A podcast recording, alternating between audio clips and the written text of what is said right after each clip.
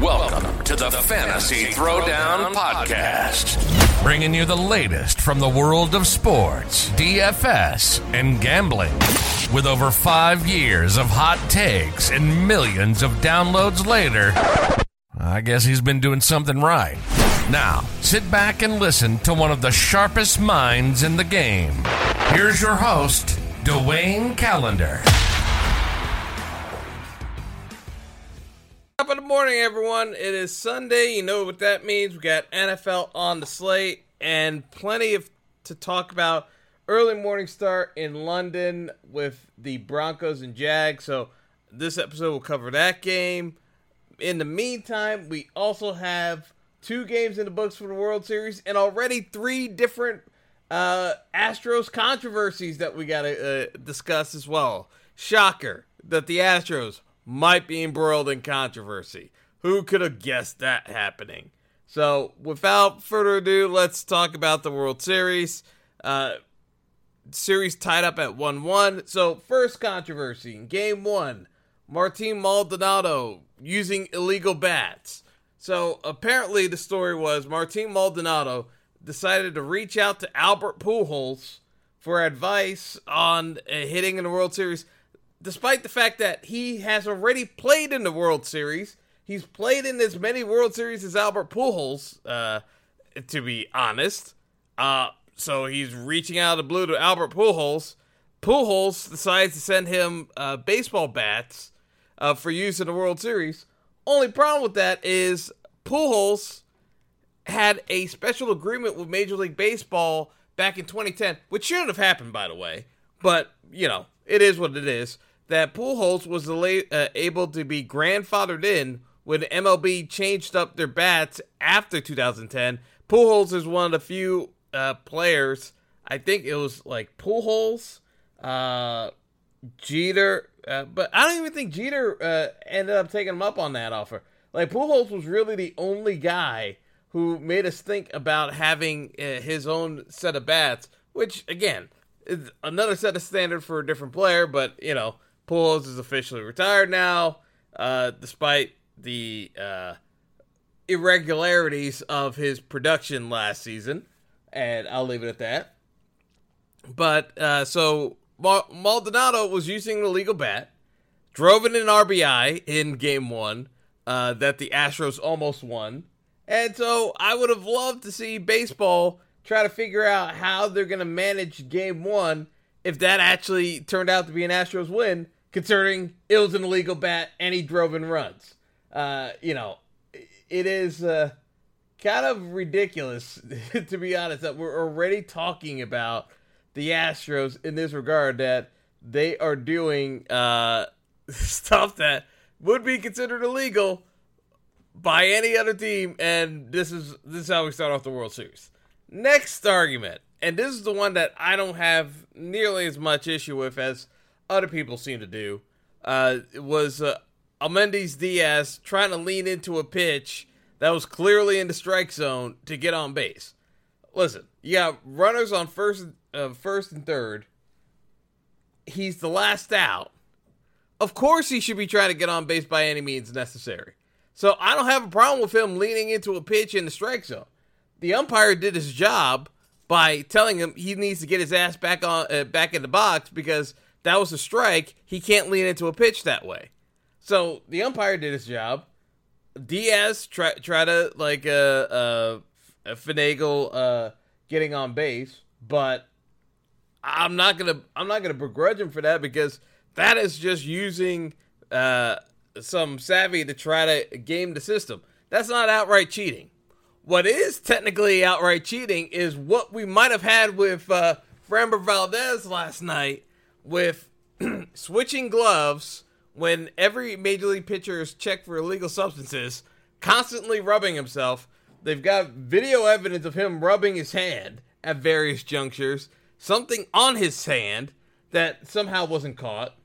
Uh, it, it just seemed to be that there were multiple instances of Framber Valdez constantly rubbing himself right before pitches, changing up gloves during innings after any spot checks, and continuing to pitch throughout the game. Again, we have visual evidence of this. You can always check uh, online with uh, uh, the film review from what the Astros have said. That's what he normally does, which is kind of true. Framber does rub himself quite often. The, the the the issue is is the fact that is he always cheating? That's always been the uh, criticism of most major league teams. The question is, you know, even if he is cheating, it it, it kind of uh, highlights how impractical the current uh, methods of checking for illegal substances are. That this dude basically was doing it on national TV, still couldn't get caught.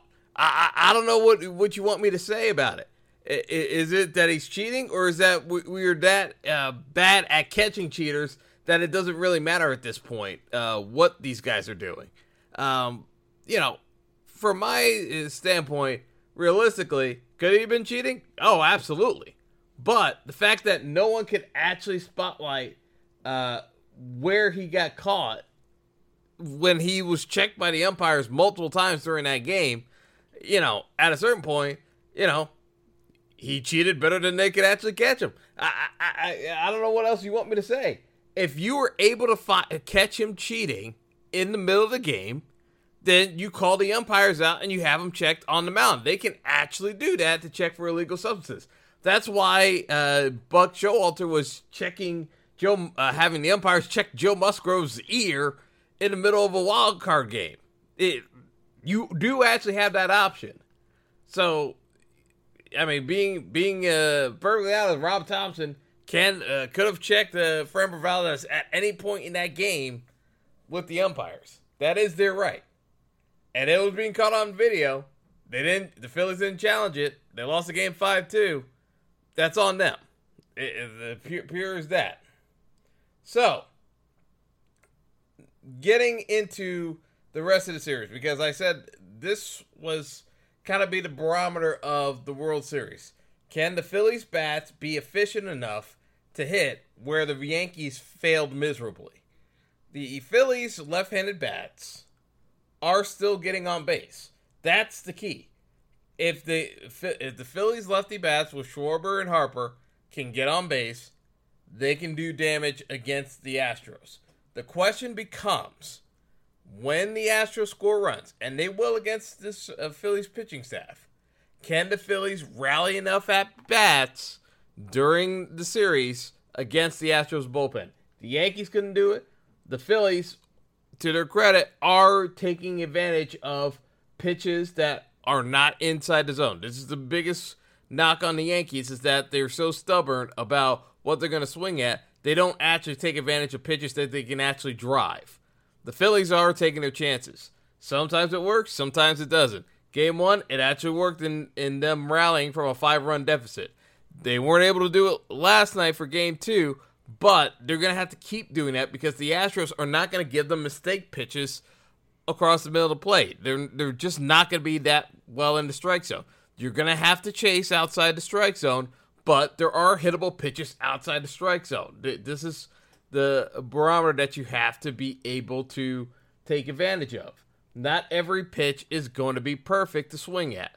That's just the way it is in the playoffs when you're actually going against good teams. So, again, we shall see what the Phillies are able to do uh, as the series, uh, series shifts to Philadelphia. But so far, the Phillies have been holding their own. I, I think this is going to be a long series, in my opinion mainly from the standpoint of the Phillies bats have been able to show up and do do some work against the Astros. They're not going to be perfect, but they're they're doing enough good work that I actually think they're going to be rewarded down the line. I'm not saying they're going to win this series, but I think people are starting to realize this is going to be a way more competitive series than they were giving credit for to begin with. All right, so we're going to take a quick break. We'll be right back with uh, the NFL showdown breakdown for this uh, London game. So stay right here. We'll be right back. Get ahead of postage rate increases this year with Stamps.com. It's like your own personal post office. Sign up with promo code PROGRAM for a four week trial plus free postage and a free digital scale. No long term commitments or contracts. That's Stamps.com code PROGRAM. Everybody in your crew identifies as either Big Mac Burger, McNuggets, or McCrispy Sandwich. But you're the filet fish Sandwich all day. That crispy fish, that savory tartar sauce, that melty cheese, that pillowy bun. Yeah, you get it. Every time. And if you love the filet of fish, right now you can catch two of the classics you love for just $6. Limited time only. Price and participation may vary. Cannot be combined with any other offer. Single item at regular price. Ba da ba ba ba. All right, so getting into what we have here in London. This is a mess of a game. Perfectly honest, most people shouldn't even be watching this game. You could just sleep in. But I have to cover this, so for those of you who are more degenerate and trying to follow your fantasy teams, here are some options to kind of look at for this game uh, today over in Wembley Stadium in London between the Broncos and the Jaguars. Both teams two and five. The Broncos in disarray with Russell Wilson just being genuinely awful. I have a hard time believing after missing a week with the hamstring issue that Russ is coming back if he wasn't healthy. So we should be getting a good Russell. Well, no, I shouldn't say a good Russell Wilson. A healthy Russell Wilson. The question becomes, what the hell do we get out of the Broncos offense? because I still can't figure out if this team is the worst coach team in the league, given how many great examples of terrible coaching we have in the league right now, or the players just hate Russ that much. Because the the passing routes make no sense. But I will say that the Jaguars prevent defense should be the best case scenario for the Broncos to actually score points for a while if they can't score points against this Jags defense that has been giving up points like crazy and yardage to teams, I don't know what else there is to do about the Broncos other than firing uh, Nathaniel Hackett before the team leaves London. Like you might as well just fire Nathaniel Hackett and start trading players if they lose uh, today. It's just that simple. Because from my standpoint is Courtland Sutton, uh, KJ Hamler and Greg Dulcich should have field days with this Jags defense. They should. If this becomes a game where you have to play the Jags defense, uh, you know, you what else is there to do? You can't trade Russ. You're paid. You're paying him. Uh, you're paying him close to uh, forty million dollars a year. Uh, you know, this is a disaster to say the least. So somebody's got to go. It's got to be the coach It's got to be the coach. You can try to trade players, but realistically, all these players you're trading can actually play on NFL teams, which means you got to find someone who can actually make it work with these players. That's my point with all this is that it really needs to come down to changing changing out the coaching staff. Now, who what quality coach is actually going to leave mid-season to kind of coach this train wreck? No one. The answer is no one.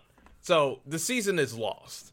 But I will say, if you're actually trying to salvage something for next year, there should be someone capable of doing the actual work of evaluating the the folks who are relevant to uh, uh, to the future of this squad. That's what I think uh, the next step has to be here is getting uh, getting them in a much better place, which has not been uh, which has not been the the uh, the long and short of it uh, to begin with. So they got to figure out what they want to be, uh, and soon because I don't think there's any other way of get getting this in any workable order this season. I think this team's broken, but their last chance is today. If they can't score against the Jags, it's a wrap. But in terms of uh, fantasy options, uh, Travis Etienne's going to get the uh, share of the workload. Uh, I mean, the uh, the lion's share of the workload for the Jags because they, you know, I told you last week, if the Jags try to make Etienne beat the Giants, the Giants are going to win that game. That's exactly what happened. James Robinson, no touches. Giants came back to win that game, even though the Giants weren't playing great. Um, I don't think Travis Etienne's that good. like truth be told, but you know, if he's going to get that much workload, somebody on this uh, Jags team has to be played. So to me, it's down to Christian Kirk, Travis Etienne, and you can sprinkle in some Evan Engram. My my issue is, you know, I don't necessarily like the pieces on these teams. That that's where I get uh, kind of uh, skittish on recommending the Jags players.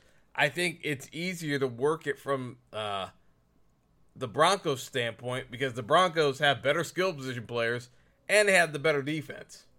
The problem is, as I alluded to, the Broncos coaching staff is a complete and utter dumpster fire.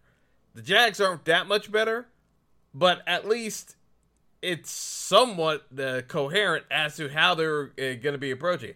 I still don't know who on the Broncos is going to get the rock from uh, the bulk of the uh, running back carries between Melvin Gordon and Latavius Murray, and uh, don't forget Mike Boone still there. Like you got three guys, and they seem to v- vacillate as to whom they want to feature. I don't like the uh, running back options from uh, the Broncos, but with Etienne, you know he's going to get 25 plus touches. So you play Etienne you make your decision on if you want to uh, play a Kirk who's going to be way more popular. You got Evan Engram, and then on the Broncos side, you got uh, Greg Dulcich at the tight end because you know Russ is going to want to throw to the tight end. You got Courtland Sutton. I don't like Jerry Jeudy because I think the Broncos are going to trade Jerry Jeudy at the trade deadline uh, on Tuesday, and KJ Hamler may also get traded, but Hamler is their uh, deep play guy down the field, we may get a, a busted coverage at some point in this game from the Jags defense. They do it all the time. They did it like I mean, you saw how the the, uh, the Commanders came back to beat the Jags. Uh, I mean, Carson got bailed out multiple times by the Jags just falling asleep on deep balls. Like, don't tell me Russ can't throw a deep ball still. It's like it's one a go route is one of the most simple plays you can run. Like KJ Hamler can run a go route, and you can have uh, Russ throw deep. So to me, this is just can you do basic stuff? Basic. I, and I don't know if the Broncos coaching staff can do basic stuff, but this is a pretty basic game plan to execute. Run the ball, play action, throw some deep passes. You can score on the Jags, and you can score 27 points easily on the Jags with a couple of deep balls and at least uh, doing the run to establish some semblance of play action pass down the field. So to me, this is pretty straightforward. I I think you, this should be manageable. All right, that's gonna do for me. I'm getting that on out of here. I mean, this game's a train wreck. Uh, do I expect points? Not really, but should there be points? Yeah, because you you should be able to get some functional offense today. But uh, you know, there's a reason why this point total is under 45. Uh, we'll see. Hope for the best, expect the worst. That's all I got for you today uh, in in terms of this morning slate. We'll get back into the main slate uh, in a little bit as after I get this uh, this recording up up and loaded. Uh, talk to you guys soon. Later. Thanks for listening to the Fantasy Throwdown podcast. Be sure to like and subscribe to the show on Spotify, Apple Podcast, Google Podcast, and all major outlets.